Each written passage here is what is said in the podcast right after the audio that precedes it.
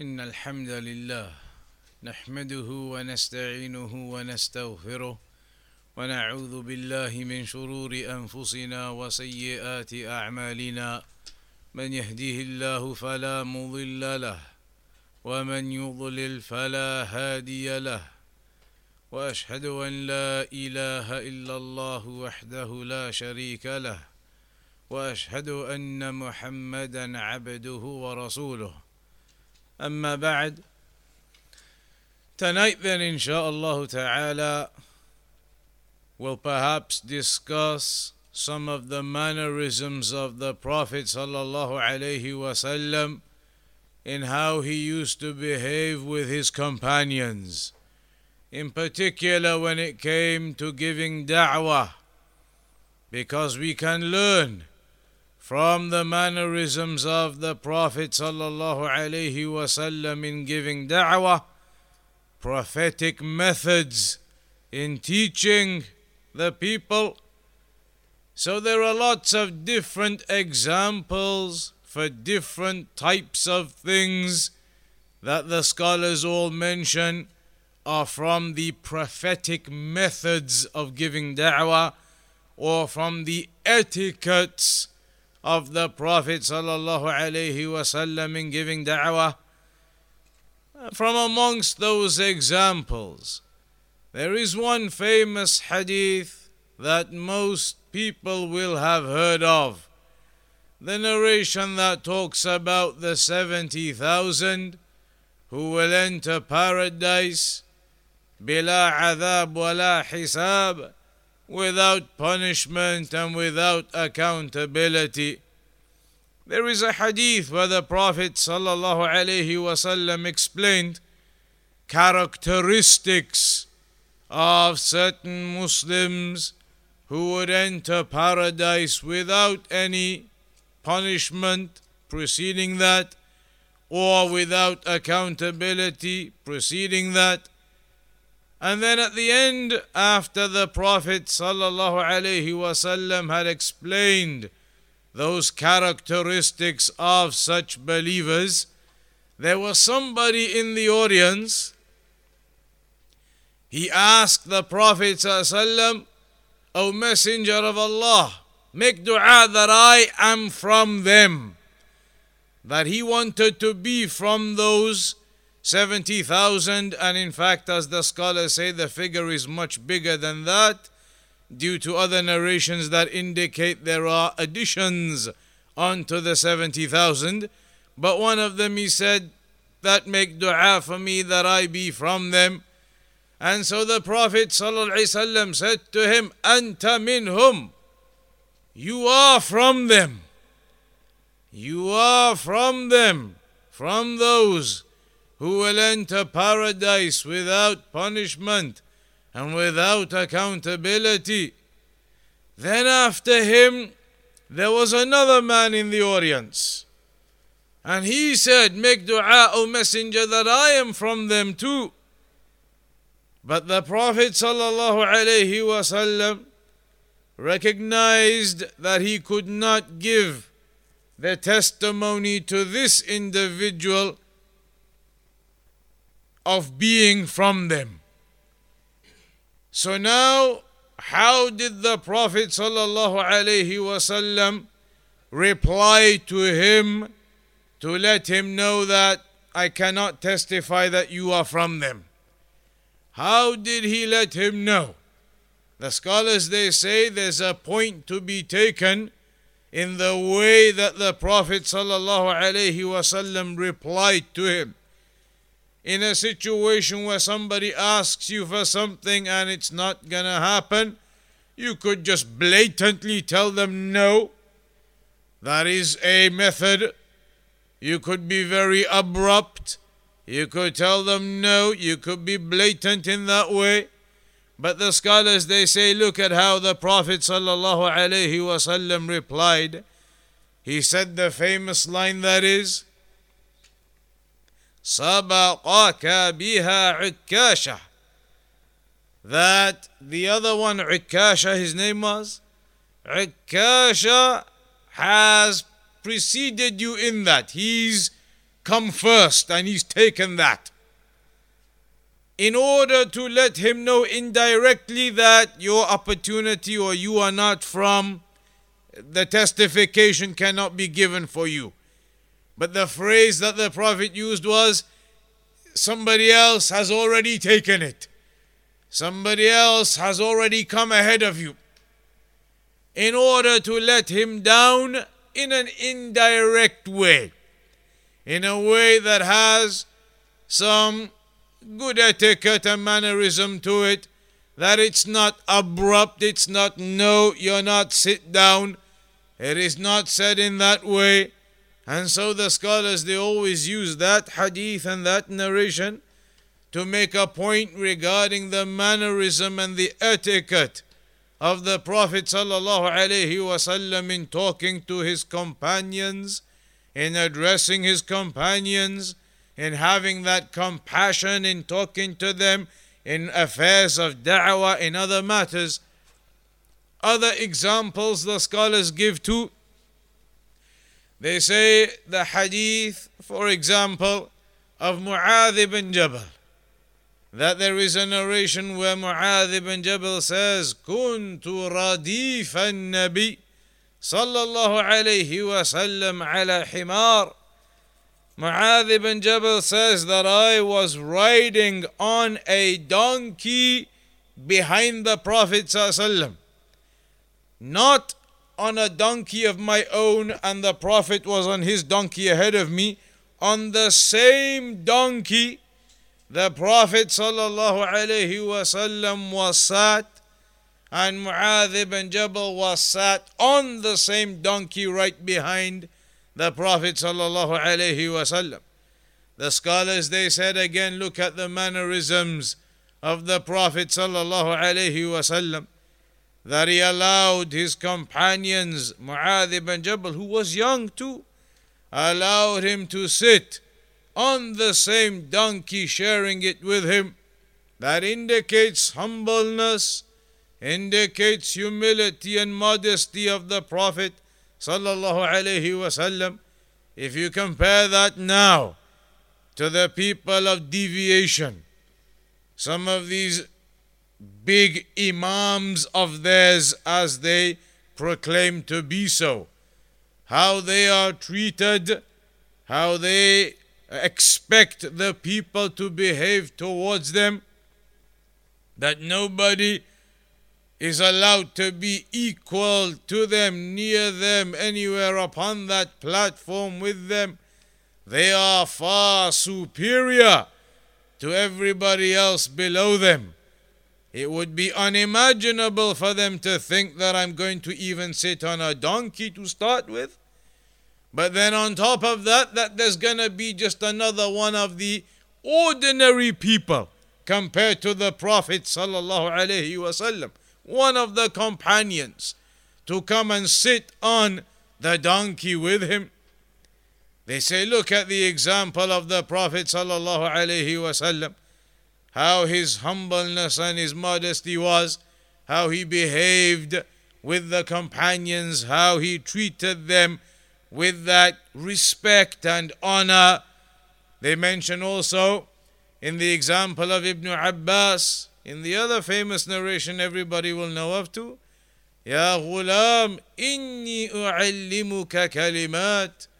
When the Prophet ﷺ said, Oh boy, I will teach you some words. They say again, look at the compassion of the Prophet sallallahu alaihi wasallam Ibn Abbas, young, and the Prophet taking that time out, saying to him, My boy, I will teach you some words. I will teach you something about the religion, give you some advice about it, some important points about it, one by one, teaching from the small steps. So the scholars they give many examples besides that too showing the character of the Prophet ﷺ when giving da'wah and his persistence in giving da'wah.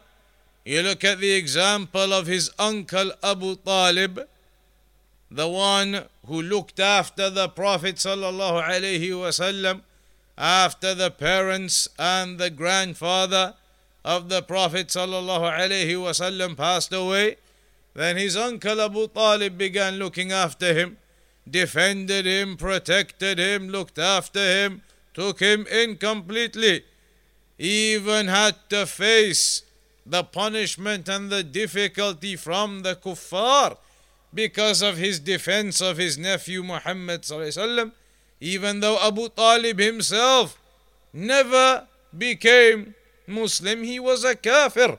Yet the other kuffar were oppressing him because of his defense of Muhammad. But even after all that, at the very end, when Abu Talib was on his deathbed, the Prophet ﷺ still trying with him, went to him on his deathbed, and in the narration it mentions, he said, Ya Am, O my uncle, قل لا إله إلا الله كلمة أحاج لك بها عند الله Say لا إله إلا الله A word, something that it will be a defense for you, something to save you. Say La ilaha illallah at the very last moment, even when Abu Talib is on his deathbed, not giving up in that hope of giving the da'wah and that a person may enter into Islam. Similarly, you see the example of the young Jewish boy, the same thing. The young Jewish boy who used to come and help the Prophet ﷺ in chores and other things, used to come and help the Prophet ﷺ and do things for him. And then that young Jewish boy suddenly fell ill, seriously ill, on his deathbed about to die. And so the Prophet ﷺ went to visit him, to visit the Jewish boy, went to visit him and gave him da'wah as the Jewish boy is on his deathbed now and told him to accept Islam. And so the young Jewish boy, he's a boy at the time, boy. So when the Prophet is telling him to accept Islam, the boy, instantly the first thing he did was to look across to his Jewish father who was stood right there. What am I to do? He was thinking, my father, Jewish, Jewish. And now the Prophet ﷺ is telling me to become Muslim. He's worried. Looks instantly first to his father. And his father says to him, Ati' Abul Qasim. Obey the Prophet. Obey Abul Qasim. And so the boy accepted Islam. He accepted even though Abu Talib did not in the end. The boy accepted Islam and the Prophet said, Praise is to Allah who by, uh, by whom or uh, through me that Allah has saved you. That praise be to Allah, through me He saved you. That this da'wah it has come to you and you accepted before your death. So a person strives, strives in giving da'wah to his friends, to his family. A person does not lose hope, particularly with his own family particularly with his own brothers and sisters and parents and uncles and aunties. You do not lose hope, even though it may be the case that they are in opposition to you and they don't understand what Salafiyah is. They don't understand the way of the Sunnah properly yet. But that is the way perhaps they were raised, and they were never taught any different. They never learnt the true understanding of the Quran and the Sunnah ever. So have patience with them, have patience with your families, and persist with sincerity in giving da'wah to them, in giving da'wah to those whom you love, those who are close to you as a priority from your family, your parents, your brothers, your sisters, your aunties, your uncles. And then on top of that, the people besides them too. But a person needs to be patient, make dua, strive. Now, in these days of Ramadan, in these prayers that we are in, then has everybody made dua tonight? Tonight, in the prayers that we've prayed now, Did everybody here make dua for their family at some point tonight? If you didn't, then why not? Did everybody here even make dua during the prayer tonight? In prostration, an opportunity for dua. Like we said in the previous reminder, or one of them, أقرب ما يكون العبد من ربه وهو ساجد The closest a servant is to his Lord is when you are in prostration. And it is a time of dua being answered, more likely being answered. So use these opportunities now in dua. Use these opportunities in dua for your parents, for your family, for your relatives, and be patient in giving them da'wah. Look at the example of the Prophet ﷺ in giving da'wah. Look at the examples of the Sahaba in giving da'wah. Understand also the principles of how to give da'wah, when to prohibit something and when not. These are all points that you learn through knowledge, you gain through knowledge. So, for example, there may be a case that a person says, My family, they don't listen to me, they're not doing this, they're not doing that, and I keep telling them this and I keep telling them that. But even in enjoining the good and forbidding the evil, there are principles to be understood. As the scholars they mentioned, Ibn Taymiyyah, Ibn al Qayyim, rahimahumullah, there are four circumstances in enjoining the good and forbidding the evil. It's not just a case of somebody's doing an evil, I need to go and forbid it. It is not simply a case like that. There are four scenarios they mentioned. Maybe in the first scenario, you go and forbid that evil, and as a consequence, it goes away and goodness arises thereafter. Excellent. In that case, go and forbid the evil and join the good. In the second scenario, that evil is going to be removed, but something else is going to take its place equal and equivalent to it. In that case, the scholars say, use your ijtihad in that circumstance. Whether you should go and enjoin the good and forbid the evil there, or allow it to be, because even if you do, the expected and anticipated result is an equal amount of evil to what exists right now anyway. In that case, they say you make your ijtihad as to whether to do anything or to leave it be. In another circumstance, they say that when you enjoin the good and forbid the evil, there is a greater evil that arises afterwards. In that circumstance, then you would not do anything. You would not do anything. You would not go and enjoin the good and forbid the evil. So a person he sees oppositions from his family.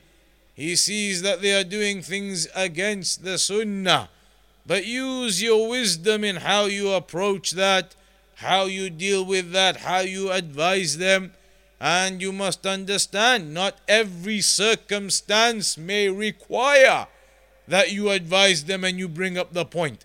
Certain circumstances may fall into categories whereby enjoining the good and forbidding the evil there is not what you're supposed to do because the consequence of it is something worse. The end result and the evil is something worse. More than that, it is even permissible Islamically. If the situation requires and necessity requires that you can forfeit obligations for the sake of the maslahah, for the sake of the good arising and for the sake of the benefit. They give the example of the Kaaba. The Kaaba right now, is it built upon the foundations completely of Ibrahim alayhi salam, the original foundations? The Kaaba is not built completely. You've seen the pictures of the Kaaba or you've been there, you see the semicircle on one side. That is where the Kaaba is supposed to be up to. Up to that semicircle that you see.